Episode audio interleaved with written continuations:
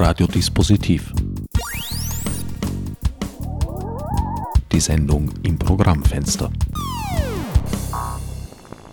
Willkommen bei Radiodispositiv. An den Mikrofonen begrüßen euch diesmal Astrid Mager und der unerlässliche Herbert Gnauer. Astrid, du bist Soziologin und Kommunikationswissenschaftlerin in Diensten der Österreichischen Akademie der Wissenschaft und widmest dich in erster Linie, naja, ich würde sagen, Technikfolgen, Abschätzung und Beobachtung. Ist das korrekt? Also eigentlich würde ich mich konkret als Wissenschafts- und Technikforscherin bezeichnen. Das ist ein eigenes Spezialgebiet innerhalb der Soziologie, also das mache ich jetzt schon recht lange schon. In meiner Diplomarbeit habe ich mich spezialisiert in Richtung Technikforschung und das ist jetzt auch der Grund, warum ich am Institut für Technikfolgenabschätzung gelandet bin tatsächlich und mich dort hauptsächlich mit digitalen Technologien und Suchmaschinen und Algorithmen und so weiter befasse. Du hast es gerade angesprochen, deine Dissertation, das Internet als Quelle für Gesundheitsinformationen. Ist das etwas Wünschenswertes? Gesundheitsinformationen aus dem Internet? Naja, das ist ein zweischneidiges Schwert natürlich. Einerseits ähm, ist es ja damals, also das ist jetzt schon relativ lang dass ich mich da beschäftigt habe damit, schon sehr stark um dieses Empowerment gegangen, dass jetzt Patientinnen sozusagen selbst sich äh, Wissen aneignen können und damit ein bisschen diese Hierarchie zum Arzt ja auch challengen können, indem sie konkrete Fragen stellen können und so weiter. Ähm, aber auch damals hat sich schon herausgestellt, dass es ja doch natürlich auch sehr abhängig ist davon, äh, wie man zu diesen Informationen kommt und Google insbesondere war da eines der bevorzugten Suchinstrumente im Internet. Äh, und insofern werden natürlich auch Patientinnen schon zu gewissen Informationsangeboten geleitet, die dann oftmals auch kommerzieller Natur sind, also sprich äh, NetDoctor oder irgendwelche professionellen Gesundheitsportale. Damit sind wir bereits an einem sehr wichtigen Punkt angelangt. Die Suchmaschine als Drehscheibe, als Zentrum aber auch als Instrument eben, hm, naja, wie soll ich sagen, Inhalte zu selektieren, zu sortieren und auch eventuell verschwinden zu lassen. Ja, eben nach dieser Dissertation ähm, habe ich mir dann gedacht, es ist ja doch sehr interessant, dieses Suchinstrument sich näher anzusehen und mache das jetzt eben schon sehr lange. Da habe ich 2010 dann damit begonnen. Also das sind ja jetzt fast zehn Jahre und auch in, im Laufe dieser Zeit hat sich der Diskurs sehr verändert.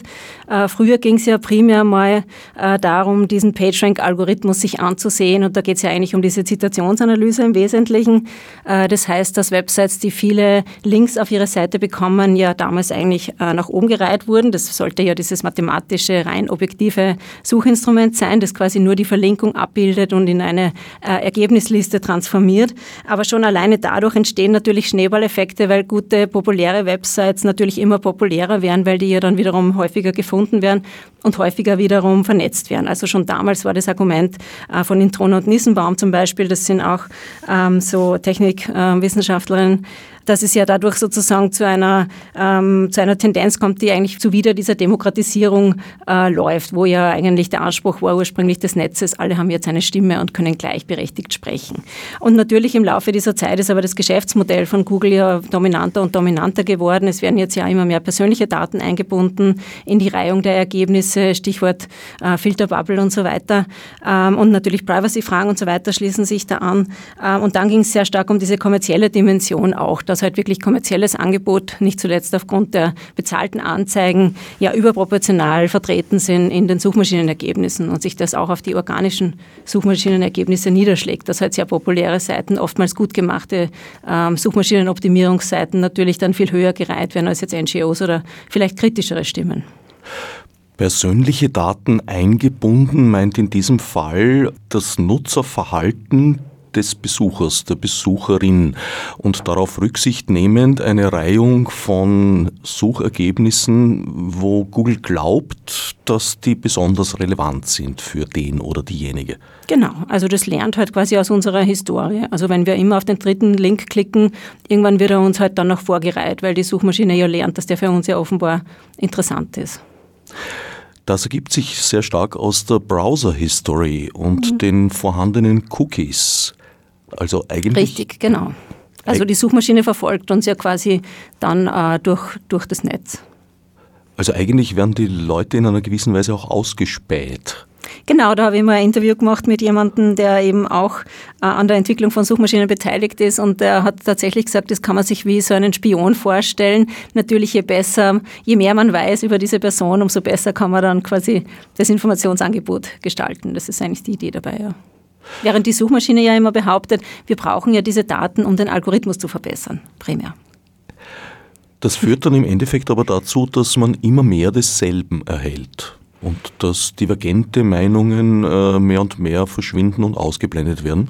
Das kann natürlich dazu führen, ja, wobei es ja auch Studien gibt, dass diese Personalisierung nicht ganz so extrem ist, also zumindest bei der Suchmaschine. Ich glaube, das ist dann nochmal ganz was anderes bei Facebook und so weiter, wo es noch viel mehr um diese Verengung der Information geht. Aber bei der Suchmaschine ist es offensichtlich gar nicht so stark äh, personalisiert, das Suchmaschinenergebnis, wie es oft angenommen wird. Also es ist nicht so, dass der Nutzer A völlig andere Suchmaschinenergebnisse bekommt als der Nutzer B. Aber natürlich innerhalb dieser Reihung gibt es Unterschiede, ja. Das kann man eigentlich nur empirisch erforschen, mhm. weil die dahinterstehenden Algorithmen ja bestgehütetes Geheimnis sind. Genau, das ist eigentlich tatsächlich so leider. Weil es ja ein Geschäftsgeheimnis ist. Also das ist ja auch der Punkt, äh, wo dann äh, alternative Suchmaschinenanbieter, also in meinem aktuellen Projekt schaue ich mir auch alternative Projekte an, äh, wo die dann einhaken und sagen eben, wir brauchen transparente Suchalgorithmen und wir müssen eben auch Einsicht haben darin, wie sowas funktioniert die Frage ist jetzt natürlich, wer kann das sein? Also der normale User wird vielleicht nicht viel damit anfangen können, aber man könnte andenken, so Algorithm Watch oder irgendwelche Organisationen oder Foundations oder was auch immer das dann sein kann, dass die zumindest Audits machen könnten ähm, und Einsicht nehmen könnten. Das wäre eine Variante.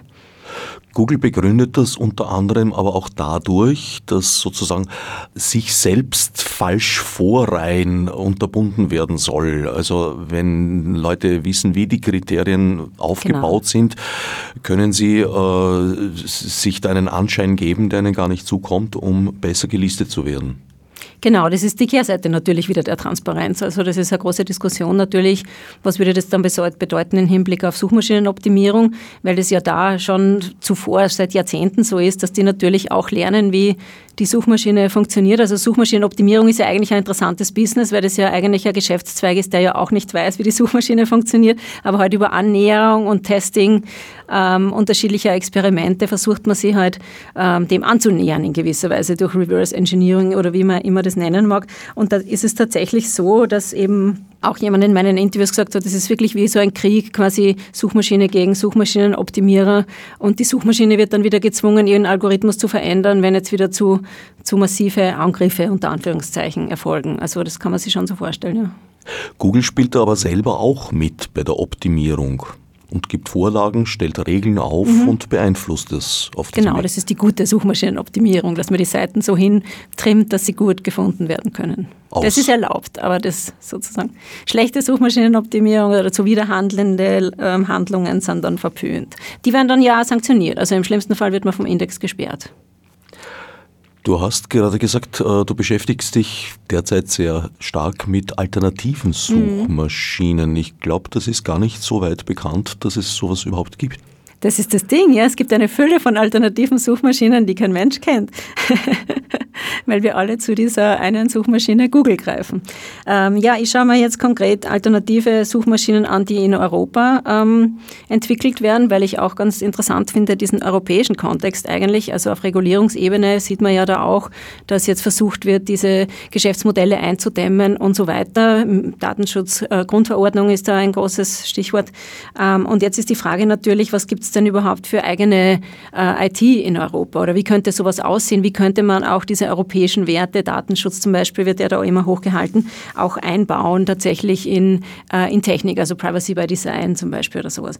Ähm, und da gibt es jetzt drei Fallstudien, die ich mir ansehe. Das eine ist eben die Idee, einen tatsächlich offenen Webindex aufzubauen. Das ist eine Initiative, die nennt sich auch Open Web Index. Die wird angeführt auch von einem deutschen Suchmaschinenforscher, Dirk Lewandowski. Und die denken halt tatsächlich, wir bräuchten eine alternative Infrastruktur, weil es gibt ja nur kommerzielle Suchmaschinenindexe und das ist ja auch nur eine Handvoll, also im Grunde nur Google und ähm, Bing und die chinesische Baidu-Suchmaschine und die äh, russische Yandex-Suchmaschine. Das sind eigentlich die einzigen Suchmaschinen, die ja tatsächlich einen umfassenden eigenen Index haben.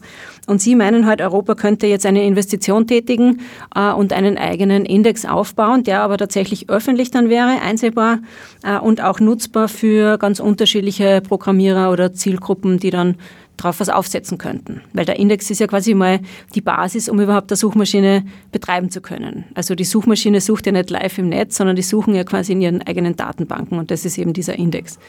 Würde ja auch einige Zeit dauern, sonst eine Suchabfrage, wenn tatsächlich erst losmarschiert wird in dem Moment, wo man sie stellt. Richtig. Vier Indizes gibt es im Wesentlichen, sagst mhm. du. Alle vier sind sie, naja, weiß ich nicht, ob der chinesische und der russische Index so sehr kommerziellen Vorgaben gehorcht. Ja, sie werden als Firmen geführt, aber natürlich gibt es eine starke politische Kontrolle, ja. Alle anderen Suchmaschinen sind sogenannte Metasuchmaschinen. Das heißt, sie bauen auf den Ergebnissen der anderen auf. Genau. Äh, ist das jetzt Trittbrettfahrerei oder wo liegt da der Vorteil? Naja, da gibt es ja dann zum Beispiel die Startpage-Suchmaschine. Äh, das ist ein niederländisches Projekt die ja an sich eine Kooperation mit Google jetzt hat neuerdings. Das war ja früher XQuick. Die hatten eben unterschiedliche Suchmaschinenergebnisse eingebunden, früher von unterschiedlichen Anbietern, haben jetzt aber sich spezialisiert auf die Google-Suchmaschinenergebnisse und präsentieren jetzt im Wesentlichen die gleichen Ergebnisse, aber ohne Personalisierung, äh, indem sie quasi die Daten, die Anfrage äh, an Google sozusagen anonymisieren. Also es werden keine Daten, persönlichen Daten der User mit übermittelt. Das heißt, was man kriegt, ist quasi ein Google-Suchmaschinenergebnis eben ohne diese Personalisierung. Aber da kann man natürlich die Frage stellen, ähm, was passiert, wenn jetzt Google die Kooperation aufkündigt. Obwohl natürlich das was ist, was die User ja sich wünschen, Google aber mit Datenschutz sozusagen. Also es ist ein legitimes Geschäftsmodell, aber es ist halt quasi keine eigenständige Infrastruktur. Die Kooperation könnte Google kündigen, aber wie weit wäre es möglich äh, zu unterbinden, dass auf die Suchergebnisse von Google trotzdem zugegriffen wird?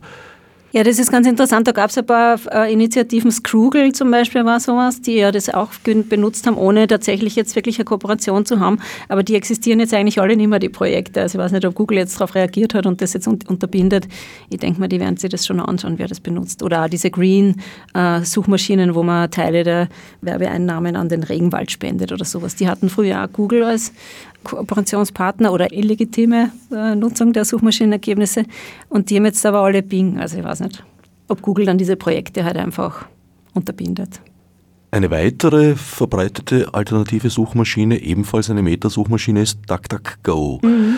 die ich sehr stark schätze, weil sie erstens die Google-Syntax unterstützt. Das ist etwas, was wenige Menschen wissen. Mhm. Und meines Erachtens ist das eigentlich die tatsächlich großartige Leistung von Google, in diesem einen Suchfeld sowohl sozusagen die Alltagssuche für den Hausgebrauch, äh, man schreibt einfach Begriffe hinein, zu ermöglichen, als auch eine sehr sehr präzisierte Suchangabe. Man kann mit Anführungsstrichen erzwingen, dass ein Begriff drinnen ist. Man kann mit Site Doppelpunkt angeben, dass man nur ein bestimmte Domain, ein bestimmtes Website durchsuchen möchte und so weiter. Und man kann auch äh, mit W-Rufzeichen direkt bei Wikipedia suchen, mit Y-Rufzeichen bei YouTube und so weiter. Das finde ich äußerst angenehm. Ja. Und weil die Metasuchmaschinen doch sehr oft der Aktualität hinten nach sind ein wenig, äh, habe ich gelernt, mit G-Doppelpunkt bei ganz aktuellen Fragestellungen dann über DuckDuckGo doch zu Google zu gehen.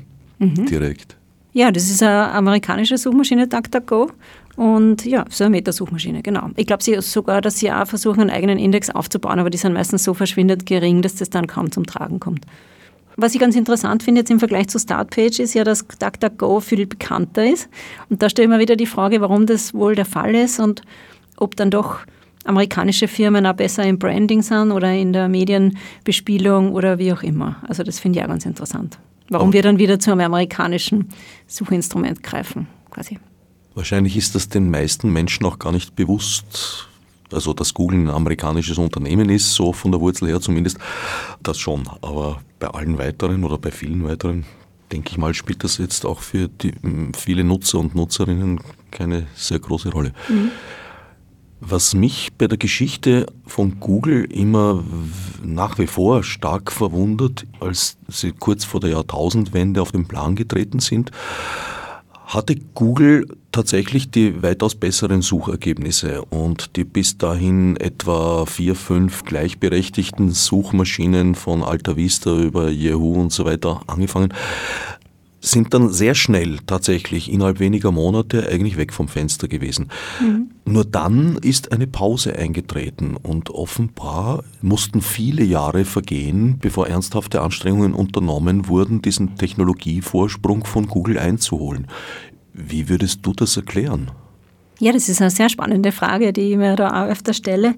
Ähm, ich glaube, da kommt viel zusammen. Also zunächst war sicher der PageRank-Algorithmus ein sehr, äh, sehr guter Algorithmus im Vergleich zu Alta Vista und all diesen anderen Suchmaschinen, die man damals hatte aufgrund dieser Zitationsanalyse. Also das war ja wirklich ein großartiger ähm, neuer Algorithmus. Und dann aber, glaube ich, ist einfach dieses Geschäftsmodell sehr erfolgreich gewesen. Also Google war ja eines der ersten Unternehmen, die dieses Geschäftsmodell basierend auf Datenhandel im Wesentlichen ja betrieben hat. Also die haben sie ja, da diese andere äh, Firma war das damals eingekauft mit dieser, äh, mit dieser Möglichkeit jetzt sozusagen einerseits die Werbeanzeigen direkt neben den Suchmaschinenergebnissen zu platzieren und die auch abzuheben von dem Rest. Das, das war ja damals viel vermischter bei Alta Vista zum Beispiel, das wurde angekreidet, das haben sie versucht, jetzt zumindest optisch etwas abzusetzen. Das ist ja das eine. Und das andere war ja, dass man auch auf der eigenen Seite Google Ads äh, quasi schalten kann. Also das ist ja dieses zweiteilige äh, Werbeinstrument. Und das hat wirklich großartig funktioniert im Vergleich zu all diesen anderen äh, Suchmaschinenbetreibern, die damals, wenn man denkt an Yahoo, diese Banner-Werbungen hatten und das war alles irrsinnig zugemüllt und Google hatte ja diese weiße Oberfläche und war da sehr, sehr clean im Vergleich und, und hat trotzdem aber dann dieses äh, großartige Werbemodell entwickelt, das ja quasi mit Daten operiert und mit dem Verkauf der, der persönlichen Daten oder der Profile sozusagen der Aggregierten an Werbekunden ähm, und hat sich gleichzeitig aber halt dieses objektive, unter Anführungszeichen, Image versucht zu bewahren. Also ich glaube, das war ganz ein, ganz ein kluger Schachzug und Sie haben eigentlich auch äh, gut verstanden, wie das Netz funktioniert, einfach mit der Netzwerkstruktur. Also dass es eben nicht nur reicht, auf der eigenen Homepage diese Werbung zu platzieren, sondern eben netzwerkartig auch in die anderen äh, Websites quasi sich einzu kaufen, wenn man so will. Also das ist äh, sozusagen einerseits ja die, die Plattform selbst und andererseits ja all diese ganzen kleinen Websites und Blogs und so weiter, die ja mit Google Ads werben. Das ist ja eine irrsinnig interessante Netzwerkarchitektur, die eben die, auf diesen User-Traffic ja eigentlich abstellt. Also man hat sehr gut verstanden, dass die Leute immer nur auf dem Portal bleiben. Früher waren es ja diese Portale, wo man ja bleiben sollte und Google hat ganz gut verstanden, dass es ja eigentlich um den Verkehr geht zwischen den unterschiedlichen Seiten. Und mittlerweile ist es ein gängiges Werbemodell, das alle benutzen, aber da war Google ja auch Vorreiter.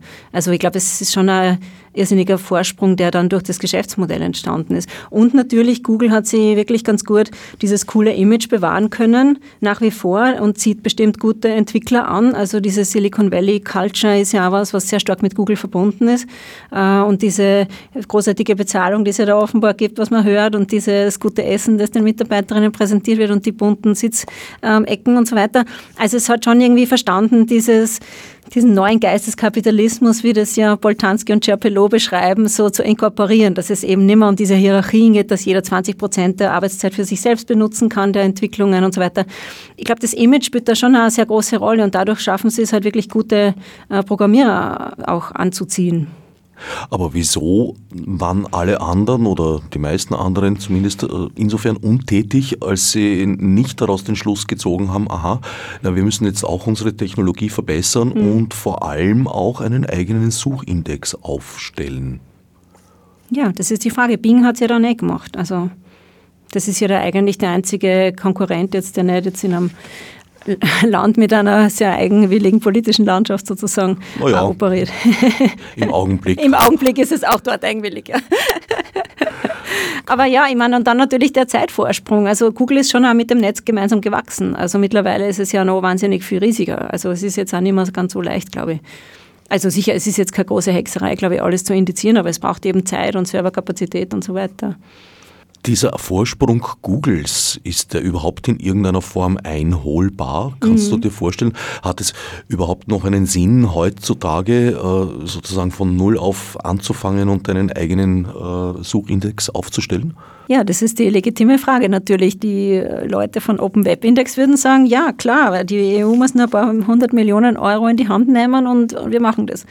Und der große Vorteil wäre dann eben nicht nur eine Alternative zu haben, sondern wenn der eben offen wäre, dann könnten ja ganz unterschiedliche Bedürfnisse befriedigt werden. Es könnte ja Special Interest Suchmaschinen geben, die vielleicht für eine Sparte total brauchbar sind und für eine andere nicht. Das hat Google uns ja äh, beigebracht, dass wir diese eine Suchmaschine für alle unsere Bedürfnisse benutzen. Das müsste ja nicht so sein. Es kann ja sein, dass ähm, Archivare oder investigative Journalisten oder wer auch immer ganz eigene äh, Suchmaschinen haben könnten zum Beispiel. Also Sie meinen halt, es könnte dann eine Landschaft von Suchmaschinen kreieren, weil ja dann jeder quasi, weil der Index mal da wäre und mit dem könnte man weiterarbeiten und es könnte unterschiedliche Reihungen geben und eine Fülle von ganz unterschiedlichen äh, Angeboten. Das ist ja eigentlich eine ganz eine schöne Vorstellung. Das würde dann vielleicht dem europäischen Geist besser entsprechen, der ja sehr multikulturell ist und sehr divers. Also könnte dann auch auf unterschiedliche Sprachen ja eingehen oder sowas zum Beispiel. In Tschechien zum Beispiel gibt es ja eigentlich eine ganz erfolgreiche tschechische Suchmaschine, angeblich weil Google so schlecht war mit der tschechischen Sprache. Das sollte ja der Grund unter anderem sein für die russische Suchmaschine. Also Europa hat schon einen ganz einen interessanten kulturellen Hintergrund, der nicht vergleichbar ist jetzt mit dem amerikanischen Markt. Also es könnte ja Produkte, oder müssen ja nicht immer Produkte gleich sein, sondern Informationssuchangebote, die eben ganz anders ausschauen. Aber da ist die legitime Frage, ähm, ja, ist es noch möglich? Technisch, technisch bestimmt. Das ist eine finanzielle Frage wahrscheinlich. Siehst du eine Chance, dass so wie seinerzeit Google selbst ein neuer Game Changer, wie man so sagt, auf den Plan tritt und durch eine neue, überlegene Technologie das Ganze wiederum umdreht? Es ist wahrscheinlich möglich. Also innerhalb dieser langen äh, Menschheitsgeschichte ist es ja eh nur Augenzwinkern, solange Google jetzt quasi schon diese Mono, quasi Monopolstellung hat. Also es ist bestimmt denkbar. Also wir können es uns jetzt halt nicht vorstellen. Das andere ist halt, dass Google jetzt in so viele Geschäftszweige schon investiert hat, dass es ja nicht nur mehr die Suchmaschine ist. Also es ist ja jetzt tatsächlich eine übergreifende Firma, die von Self-Driving Cars bis Smart Meter und alles betreiben wird. Also es ist halt jetzt schon sehr umfassend. Es ist ja auch eine Diskussion, ob man nicht diese Geschäftszweige zerschlagen sollte oder sowas. Ob es legitim ist, dass eine Firma das alles, äh, also alleine im Netz, YouTube und so weiter, E-Mail-Angebote, es ist ja jetzt schon viel umfassender als die Suchmaschine. Und wenn man diese Daten alle verknüpft, hat man schon sehr gute Profile von, von Nutzerinnen. Das ist ja ein großer Vorsprung mittlerweile, die Daten. Nicht mehr, nicht mehr nur der Algorithmus, sondern eigentlich der Datenvorsprung, wenn man jetzt auch an künstliche Intelligenz und so weiter denkt. Also die haben so viele Trainingsdaten und so viel Datenmaterial, mit dem man weiterarbeiten kann. Das ist, glaube ich, auch ein großer Vorsprung mittlerweile. Und Sie werden möglicherweise in Bälde noch weit mehr Datenmaterial frei Haus zugeschaufelt bekommen. Dann nämlich, wenn die Urheberrechtsrichtlinie der Europäischen Union umgesetzt wird im Laufe der nächsten zwei Jahre, wo der Artikel 13 nach neuer Nummerierung Artikel 17 geworden, die dort wörtlich nicht vorkommenden, aber doch implizit vorgeschriebenen Upload-Filter implementiert werden müssen und sehr viele Plattformanbieter wahrscheinlich keine eigenen Filter entwickeln werden, weil das ausgesprochen teuer ist und auch nicht betreiben werden, sondern als Service anmieten. Jetzt wurde Google eigentlich äh, vorgeworfen, dass heftig lobbyiert wurde gegen diese Richtlinie. Als Betreiber von YouTube sind Sie wahrscheinlich auch von der Richtlinie nicht besonders äh, begeistert. Aber ich denke mal, als weltgrößter Datensammler müssten Sie doch ein Interesse haben, wenn da Ihre eigene Infrastruktur künftig praktisch eingebunden wird in jeden Fluss von abgelodeten Daten. Wie siehst du das? Na, was meinst du jetzt mit zweiterem quasi? Also das, das erste Problem ist ja, dass dann viele YouTube-Videos nicht mehr so gut funktionieren, wie sie jetzt funktionieren weil ja vieles quasi geflattert ist dann, wenn man so jetzt will, an Content. Und das Zweite, warum denkst du, dass sie dann noch mehr Daten bekommen? Naja, weil Google äh, Upload-Filter entwickelt hat und wahrscheinlich als Service anbietet. Also das meinst du, dass, sie das, dass das ein neuer Geschäftszweig wird für Sie tatsächlich? Ja, das stimmt natürlich. Ja. Aber ist es nicht ein Problem für die Suchmaschine? Also ich habe mich mit der Diskussion ja nicht so beschäftigt, aber es geht ja um diese Snippets, oder? Wäre das nicht eigentlich auch was, was problematisch wäre unter der neuen äh, Richtlinie dann? weil das ja quasi Content ist, der ja nicht von Google erzeugt wird. Das ist der zweite Punkt. Ja. Das ist das Leistungsschutzrecht. Ja. Da kann man gespannt sein. Bei den bisherigen weil das würde ja Suchmaschinen komplett verändern wiederum, wenn das nicht mehr möglich wäre, weil die leben ja eigentlich von, dieser, von diesen Snippets momentan.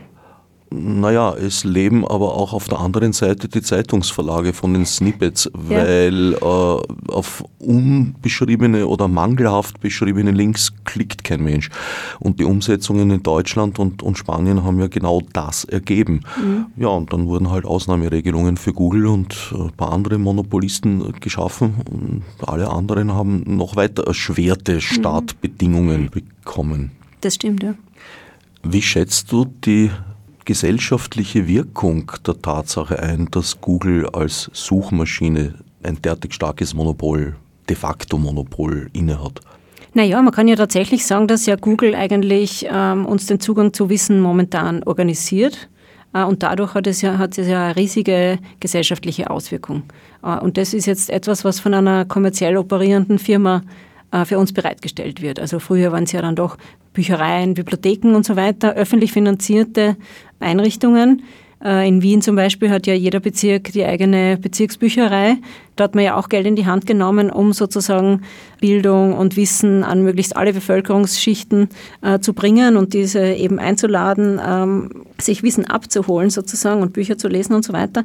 Äh, und jetzt ist es ja etwas, was von einem Technologiekonzern im Grunde ja für uns ähm, äh, organisiert wird. Genau diese Gatekeeper-Funktion übernimmt ja jetzt Google im Netz. Wenn wir jetzt äh, sozusagen äh, ins Internet gehen, für viele ist das Internet ja Google eigentlich mittlerweile.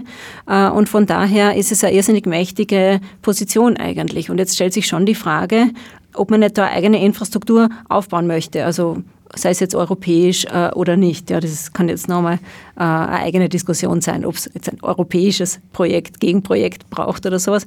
Aber ob man nicht eine öffentlich finanzierte Infrastruktur auf die Beine stellen möchte, ist schon eine legitime Frage, weil an sich ist das jetzt im Netz das, was früher äh, Büchereien und Bibliotheken und, und so weiter waren. Und was bei Google nicht vorkommt, existiert quasi nicht. Genau, ja.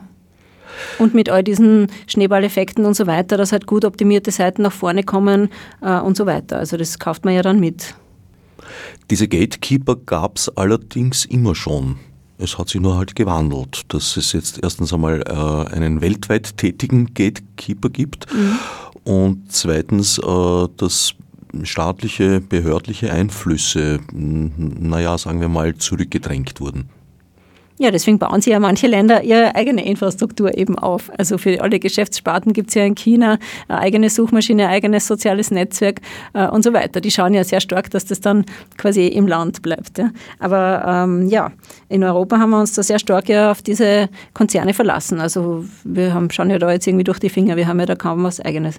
Und jetzt natürlich, je mehr ähm, diese Suchmaschine auch zu so einem Monopolisten geworden ist, umso mehr muss man natürlich jetzt auch als Werbetreibender dort präsent sein. Also das hat ja eine riesige Gatekeeper-Funktion auch für, für Marketing, äh, weil natürlich, wenn man nicht dort präsent ist, ja auch nicht gefunden wird. Das heißt, es fokussieren sich eigentlich alle auf diese eine Suchmaschine, Suchmaschinenoptimierung und so weiter. Das heißt, sie hat ja auf vielen Ebenen so eine dominante Position, also auf der inhaltlichen Ebene, auf der wirtschaftlichen Ebene. Und ja, das ist natürlich äh, problematisch. Ja. Das ist tatsächlich diese Gatekeeper-Funktion, durch die alle durch müssen und dadurch ist sie so ein mächtiger Akteur ja geworden. Ja. Siehst du Chancen, dass wir aus dieser Situation wieder herauskommen, dass sich das wieder aufteilt auf, auf mehrere Gatekeeper? Mhm. Ja, eben, das ist die Frage. Also die Europäische Union behauptet ja schon sehr stark, wenn man sich so Datenschutzdebatten anschaut, wir hätten da unsere europäischen Werte, die da sein Privatsphäre, aber eben öffentlich-rechtliches ist ja auch was in den Medien zum Beispiel, was sehr hochgehalten wird ähm, ob man dann nicht einfach mal Geld in die Hand nehmen möchte, tatsächlich, um so eine Infrastruktur aufzubauen. Es gibt ja Ideen oder es gibt ja alternative äh, Angebote, die könnte man ja mal unterstützen und fördern. Also das finde ich auch eine spannende Frage, warum das so schwierig ist, da irgendwas vom Boden wegzukriegen. Also da fragt man sich dann schon ein bisschen, was der politische Wille dann tatsächlich ist. Weil man versucht da, da auf Regulierungsebene jetzt sehr stark diese Geschäftsmodelle, diese amerikanischen einzudämmen mit der Datenschutzgrundverordnung. Aber im Grunde gibt es wenig Vision davon, was eine eigenständige europäische IT-Politik sein könnte. Also Privacy by Design zum Beispiel verbleibt dann immer recht abstrakt. Wie kann man sich das vorstellen? Da müsste man ja eigene Infrastruktur aufbauen. Oder irgendwie reklamieren, dass man diese Firmen halt zu Privacy by Design zwingt. Aber wie soll man das machen, wenn es ein kommerzieller Index ist und eine kommerzielle Firma. Also wie soll man die zwingen dazu? Also da, da finde ich, gibt es einen gewissen Spagat zwischen dieser Rhetorik und der tatsächlichen Praxis eigentlich. Äh, oder eben auch Open Source Projekte und so. Es gibt ja vieles, was, was Großartiges hervorbringt, aber die, die wachsen auch nicht genug dann letztendlich. Und es ist ja dann auch die Frage, ob dann in Silicon Valley letztendlich auch das Venture-Kapital und diese ganze Struktur halt es wahnsinnig erleichtert, irgendein Startup zu gründen. Das ist ja höchst bürokratisch in Europa äh, offensichtlich. Also das hängt ja damit zusammen, warum das so schwierig ist, da was Eigenes ähm, aufzubauen. Aber das ist eben eine sehr spannende Frage, die ich mir jetzt eigentlich gerade anschaue. Ja. Warum, warum wir da etwas hinterherhinken? Weil bei AI und so geht es ja schon wieder weiter, künstliche Intelligenz, sind ja wieder die fünf Firmen, die da äh, vorne dabei sind. Also diese Innovation wird hauptsächlich jetzt von, von Firmen betrieben letztendlich. Ja über Artificial Intelligence oder wie Leute, die in diesem Bereich tätig sind, lieber sagen Self-Learning Systems, sprechen wir vielleicht noch ein bisschen später. Es gab in der Menschheitsgeschichte durchaus immer wieder Monopole, die von Staaten dann zerschlagen wurden. Berühmtes Beispiel mhm. Standard Oil, wo damals in den Vereinigten Staaten gesagt wurde, das ist zu groß, das ist zu mächtig, mhm. das muss aufgeteilt werden. Würdest du ein ähnliches Vorgehen auch in Bezug auf Google und die Suchmaschinen zumindest für möglich halten?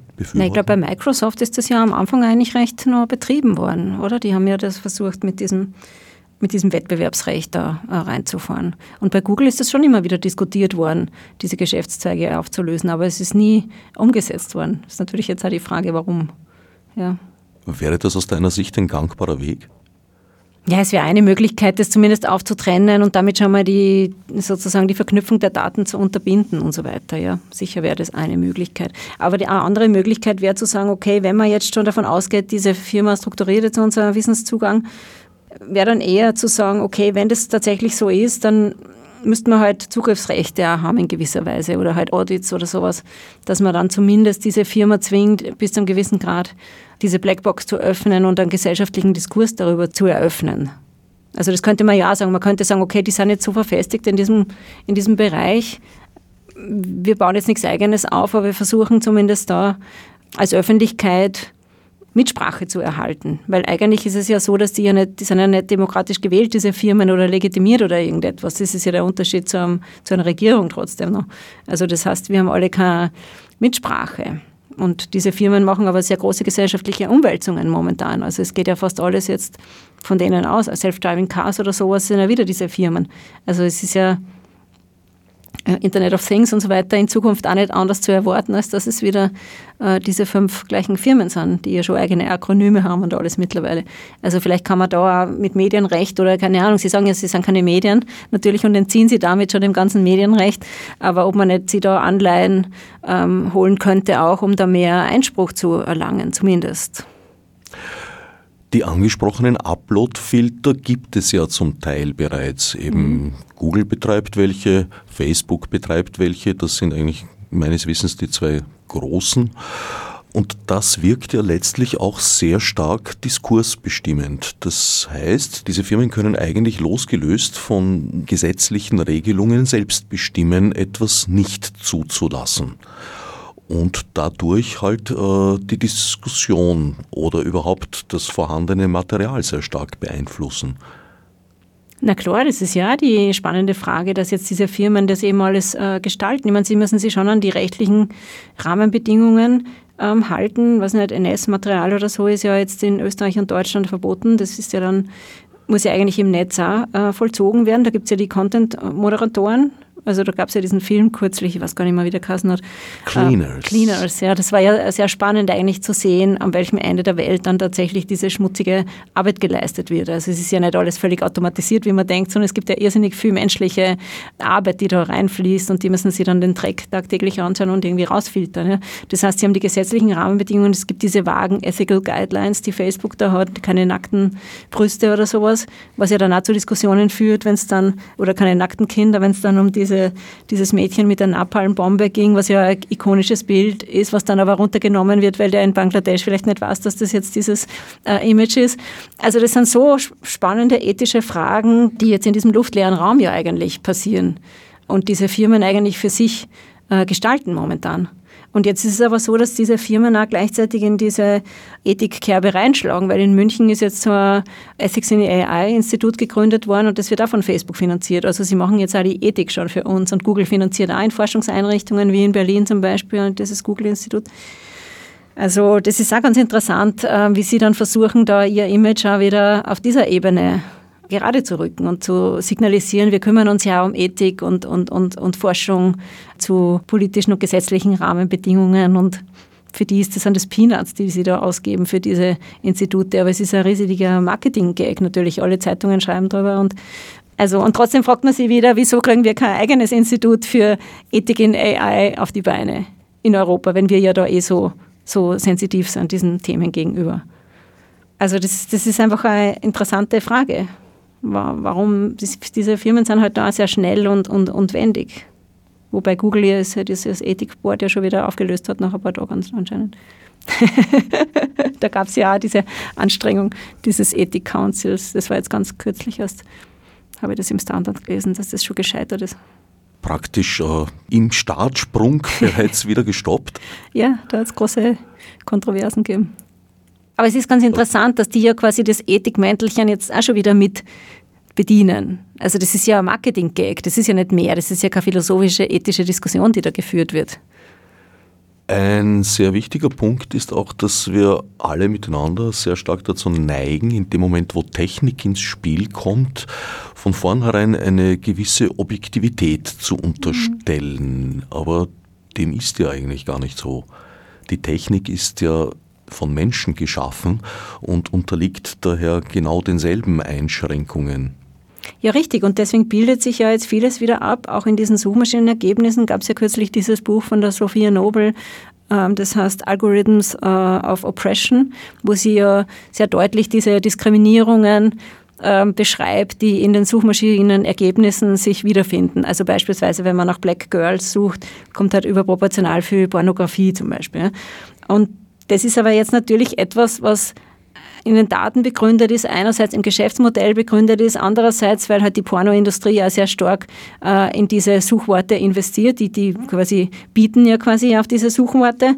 Das heißt, es ist dieses äh, gesellschaftliche Gemenge, das sie da dann einfach wieder abbildet, ja tatsächlich. Also diese Diskriminierung, die offline stattfindet, findet sie ja dann online wieder und oftmals einfach schon in den Daten selbst. Ein anderes Beispiel ist dieses Google Translate Beispiel, ähm, wo eben die türkische Sprache nicht zwischen er und sie äh, unterscheidet und, und der Satz lautet, ähm, sie ist Ärztin und er ist Kinderbetreuer und dann quasi übersetzt man es auf Englisch, dann dreht er sich halt um sozusagen, dass er der Arzt ist und sie ist die Kinderbetreuerin, weil statistisch gesehen die häufigere Variante ist, dass er der Arzt ist und sie ist die Kinderbetreuerin. Und was Google tut, ist ja nur statistisch durchzusuchen, bei diesem Google Translate zum Beispiel, statistisch zu suchen, was die wahrscheinlichste Variante ist. Und die wird dann angeboten.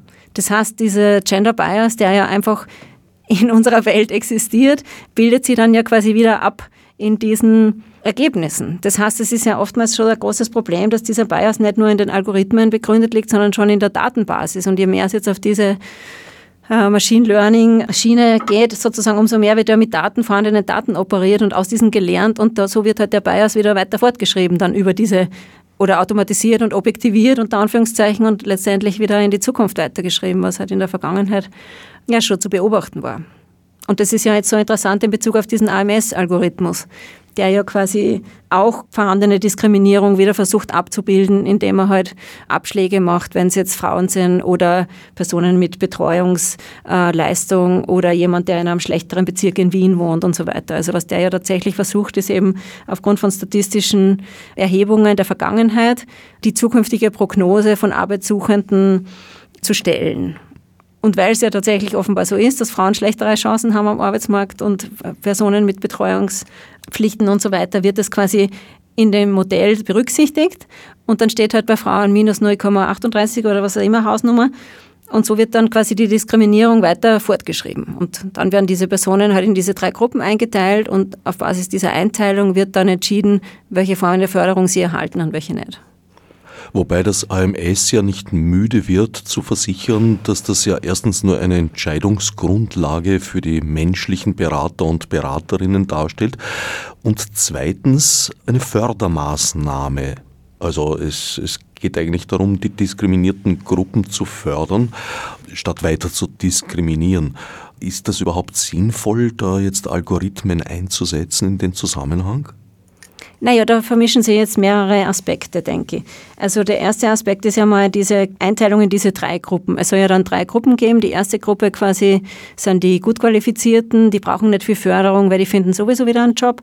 Die zweite mittlere Kategorie ist quasi die, wo man viel investieren möchte ähm, weil die quasi am effektivsten diese Fördermaßnahmen nutzen können, um wieder einzusteigen in den, in den Arbeitsmarkt. Und die dritte Kategorie sind quasi die, wo Förderung nichts mehr bringt, wenn man so will. Ja. Also diese Dreiteilung der Gruppen ist ja unabhängig von dem Algorithmus zu sehen. Ja. Da ist ja einmal eine interessante Frage, ist diese Dreiteilung der Gruppen jetzt im Zuge des Algorithmus geschaffen worden oder ist das was, was Sie eh schon immer gemacht haben, nur halt haben wir es nie gewusst. Also diese Einführung des Algorithmus hat ja jetzt vieles irgendwie auch transparent gemacht, was ja mal ein positiver Effekt von so einer Einführung sein kann, dass man mal überhaupt darüber redet, wie die Einteilung der Arbeitssuchenden erfolgt. Und jetzt natürlich jetzt das Argument, okay, die Frauen, die ja quasi durch ihr Frausein plus vielleicht Betreuungspflichten und so weiter von Kategorie 1 in Kategorie 2 rutschen, aufgrund dieser Diskriminierung, würden ja dann mehr Förderungen erhalten, weil ja vor allem in die Zweierkategorie investiert ist. Aber was ist jetzt mit denen, die von der Kategorie 2 in die Kategorie 3 abrutschen? Also das Argument geht ja dann in beide Richtungen.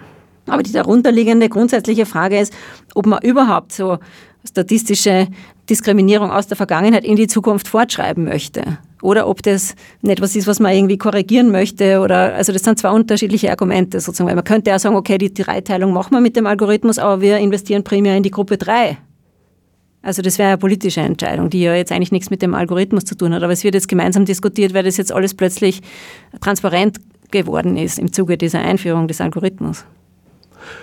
Sind überhaupt Self-Learning Systems aus deiner Sicht so weit, dass man sie in Entscheidungsfindungen mhm. dermaßen zentral einbauen sollte oder ist das nicht vielmehr noch ein Forschungsgebiet?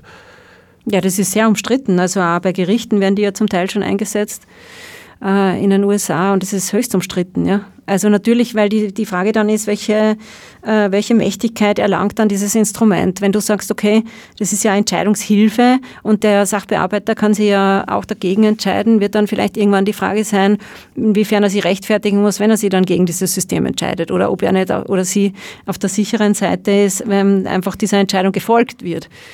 Also das sind ja dann Fragen, die es zu beantworten gilt. Welche Mächtigkeit eben dieses Instrument hat, eben genau wegen dieser unter Anführungszeichen Objektivität, die ja oftmals diesen Systemen unterstellt wird. Also das ist ja dieses mathematische Modell und das rechnet das ja ganz korrekt für uns aus. Und dann steht diese subjektive Meinung des Sachbearbeiters dem ja gegenüber.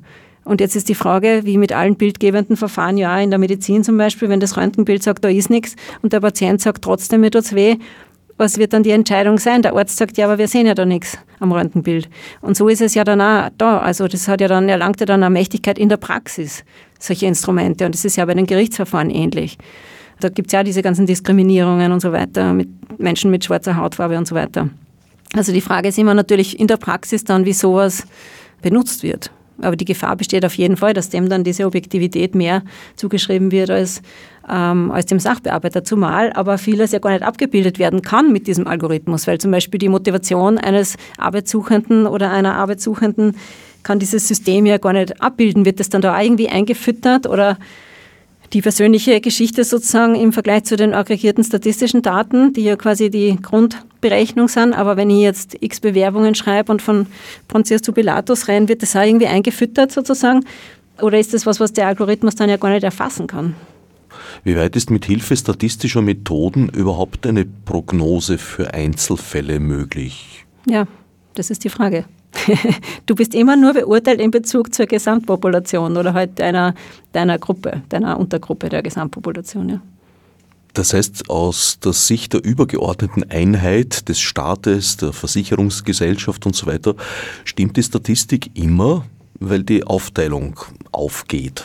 Mhm. Aber aus Sicht des einzelnen Individuums stimmt sie dann unter Umständen ganz krass nicht. Mhm. Das ist richtig, ja. Wenn ich jetzt im falschen Wohnort wohne, kann ich noch so viel verdienen, wenn ich im Credit Scoring dann halt aufgrund dessen benachteiligt werde, bringt mir das nichts. Also ganz sicher ist das so, ja. Da wäre halt dann interessant, aber man weiß ja auch vieles nicht beim AMS-Algorithmus ist es ja auch so, dass man vieles ja nicht kennt. Es gibt zwar jetzt irgendwie so diese Übersicht dieses Grundmodells, aber vieles ist ja da undurchsichtig, sodass man ja auch da nicht genau weiß, was dann nur individuell vom eigenen quasi Profil eingefüttert wird, wie dynamisch das ist oder sowas. Also gerade bei Self-Learning Systems müsste man ja eigentlich die Trainingsdaten kennen. Ja, genau. Die Trainingsdaten sind diese AMS-Statistiken anzunehmenderweise, aber was genau da reinfällt, äh, ist ja jetzt auch nicht öffentlich. Also da wird ja die Frage sein, ob sie das dann mal rausgeben müssen, weil es ist jetzt ja Testbetrieb momentan.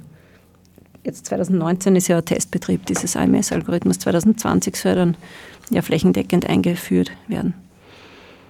Schon heute sind allerdings Algorithmen bei Entscheidungsprozessen durchaus in zentraler Funktion zum Beispiel, äh, ja, ob jemand einen Handyvertrag bekommt in mhm. Deutschland, ob jemand einen Kredit bekommt, auch bei uns und so weiter.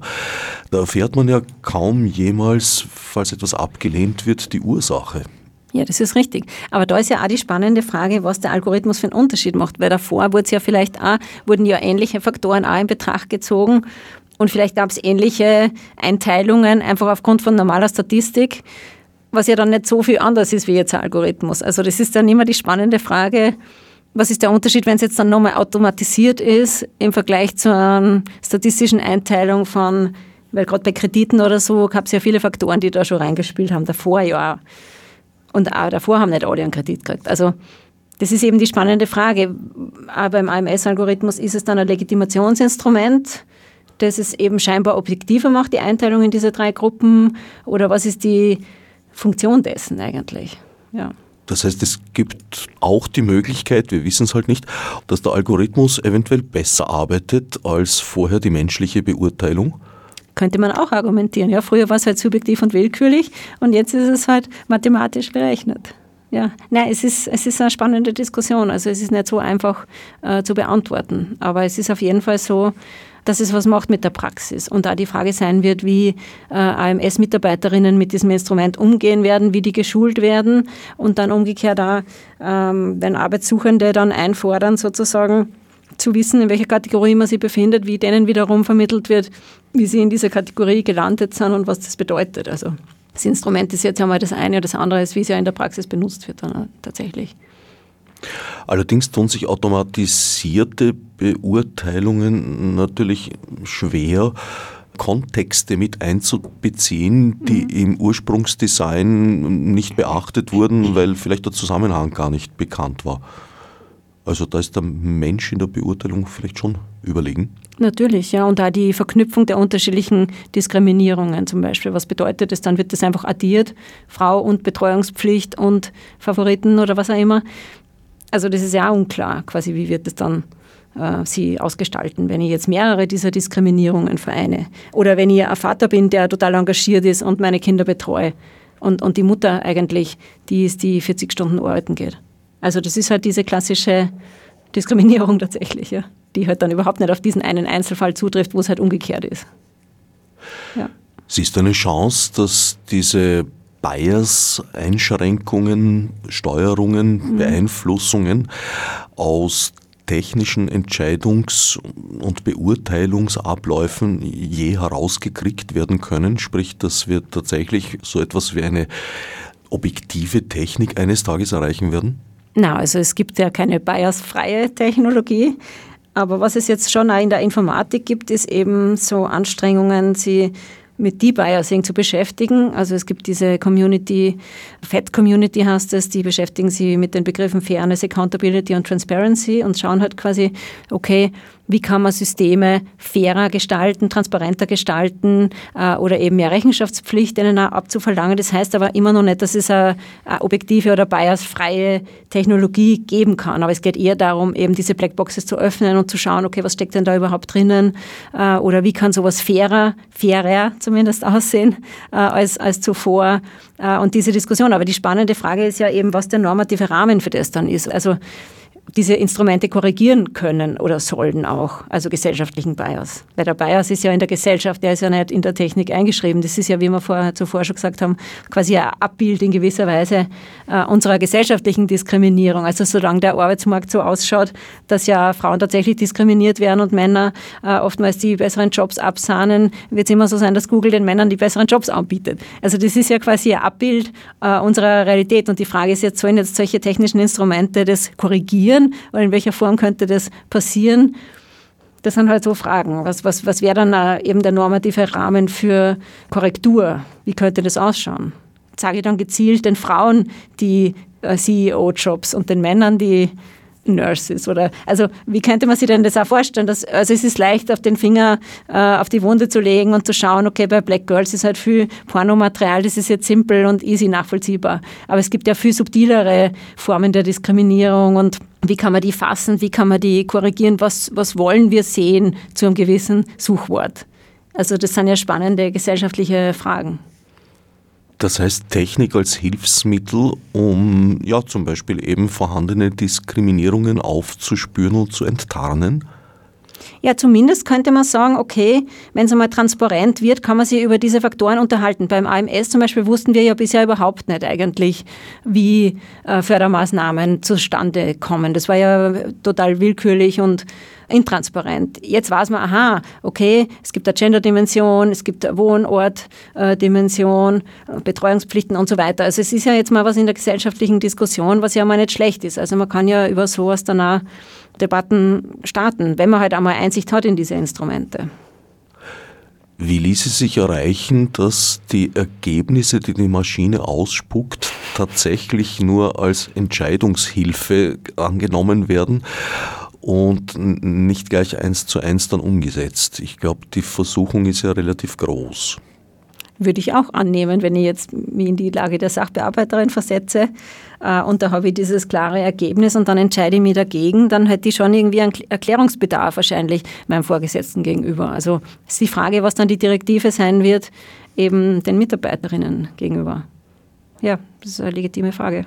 Und wenn ich dann eh nie diesen Entscheidungen folge, wozu brauche ich dann den Algorithmus? Also irgendeine Funktion wird er schon dann haben letztendlich.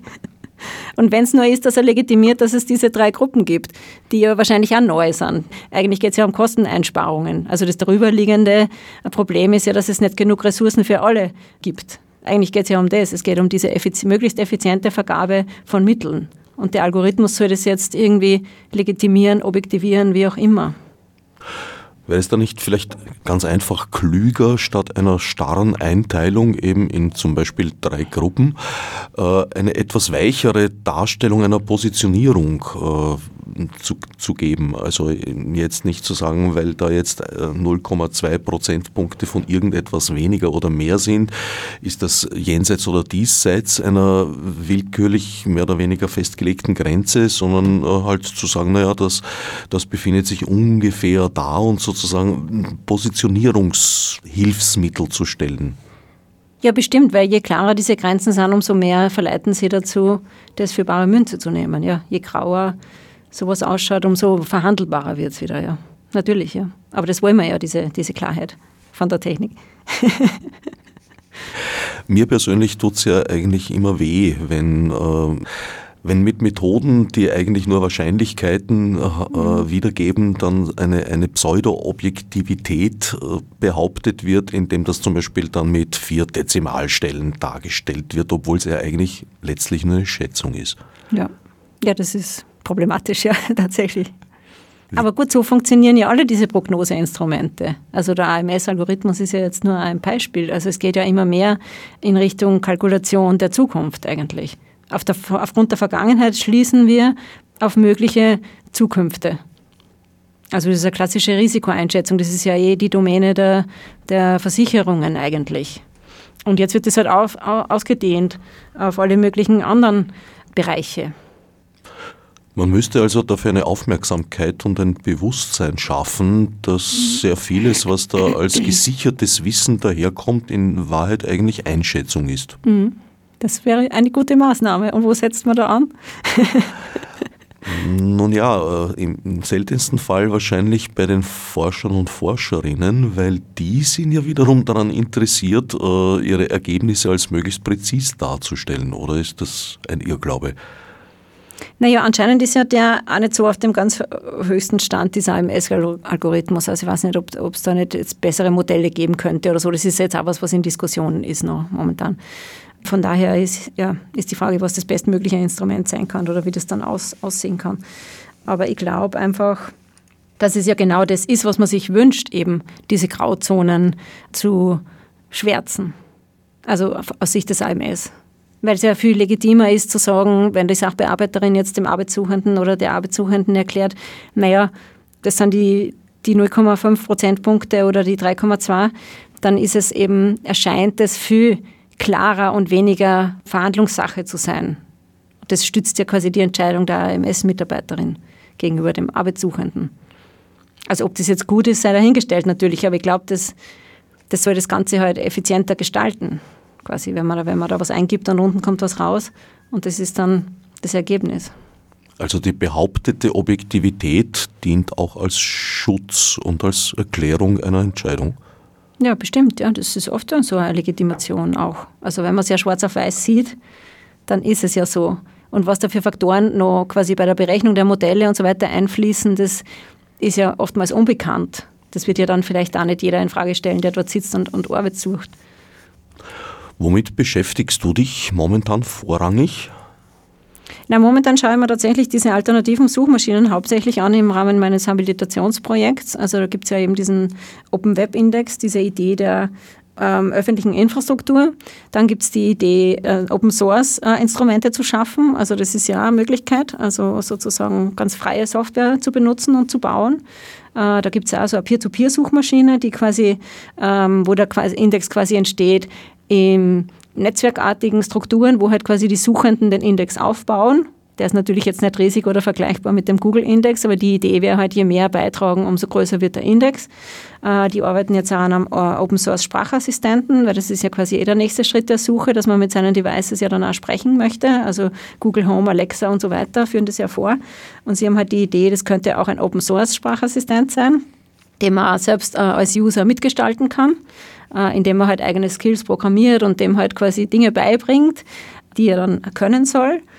Ähm, und das dritte ist eben Startpage sozusagen als, als privacy-sensitive Suchmaschine. Also das sind diese drei Case Studies, die man jetzt eigentlich sehr genau anschauen. Und die darüberliegende Frage ist ein bisschen dann schon auch, ähm, okay, wie sind die Rahmenbedingungen in Europa oder warum ist es so schwer, solche Projekte vom Boden zu kriegen oder halt nicht entsprechend wachsen äh, zu können ähm, hat das eben mit äh, gesellschaftspolitischen Rahmenbedingungen zu tun, Förderstruktur und so weiter. Das ist auch der darunterliegende Frage eigentlich. Und auch die Frage, wie gut es tatsächlich gelingt, äh, so alternative Ideale wirklich umzusetzen in die, in die Technik dann. Oder ob man da nicht auch wieder Kompromisse eingehen muss, indem man dann eher Kooperation mit Google eingeht oder äh, Google Summer of Code ist ja zum Beispiel eine interessante Förderschiene, weil ja Google auch Open Source Projekte fördert. Also das ist ja eine interessante Unterwanderung von einer Gegenkultur, die da ja irgendwo passiert. Also was macht das dann mit der Open Source Community, wenn dann eigentlich wieder Firmen finanzieren oder in welche Abhängigkeit begibt man sich dann da oder wie schaut dieses Verhältnis überhaupt aus zwischen Open Source und Firmen, weil ja viele Firmen auf Open Source aufbauen, also Facebook und so weiter. Also das sind auch sehr spannende Fragen sozusagen, wie weit man dann tatsächlich überhaupt eine Alternative schaffen kann, ohne jetzt irgendwie Kooperationen oder, oder Allianzen wieder einzugehen, also mit großen Akteuren eben. Hältst du das für möglich? Momentan hat ja Google äh, die Finger mehr oder weniger überall drin, wie du gerade Ja, sie scheinen da sehr geschickt zu sein. Und sie haben auch diese, diese Corporate Identity, die ja auch bei diesen Podiumsdiskussionen immer ganz interessant sind, wenn da so Google-Vertreterinnen sitzen. Die sprechen alle sehr gleich und können sehr gut den Diskurs framen und die sind schon sehr gebrieft in, in jeglicher Hinsicht. Also ja, also es ist schon tatsächlich schwierig. Also Google Summer of Code finde ich interessant, weil das ja so eine Förderschiene ist für Open Source Projekte, wo man quasi im Sommer Informatikstudierende ähm, kriegt, die dann halt drei Monate an einem Open Source Projekt arbeiten, arbeiten. Und das ist natürlich toll, weil da geht dann mal was weiter irgendwie mit der Technikentwicklung. Äh, und die kriegen ein bisschen Geld von Google und sie kriegen auch gute Leute, weil das ist irgendwie eine coole Förderschiene. Aber die Frage ist halt dann wieder, okay, das ist jetzt eine Arbeitsressource, die wieder geschaffen wird, äh, auf die man dann zugreifen kann. Ein klassisches Open-Source-Projekt lebt ja eigentlich von der freiwilligen äh, Mitarbeiter, von, von äh, Programmiererinnen. Also das ist dann wieder eine ganz andere Form von Arbeit, die da ja geschaffen wird. Und es ist wieder im, im Zuge dieser großen, coolen Firma, die da ja auch wieder mögliche Mitarbeiterinnen abgreift und ähm, wiederum das Image pflegt und sie auch in diesen Communities breit macht. Also ich war jetzt in Singapur kürzlich bei diesem Open Tech Summit. Das war wahnsinnig interessant, dass da eigentlich alle Firmen vertreten waren. Also IBM, Microsoft, äh, Google, Facebook, alle sind dort und schauen, was da passiert und, und greifen sie da auch wieder was ab. Wollen gleichzeitig präsent sein und sponsern dann natürlich diese Events.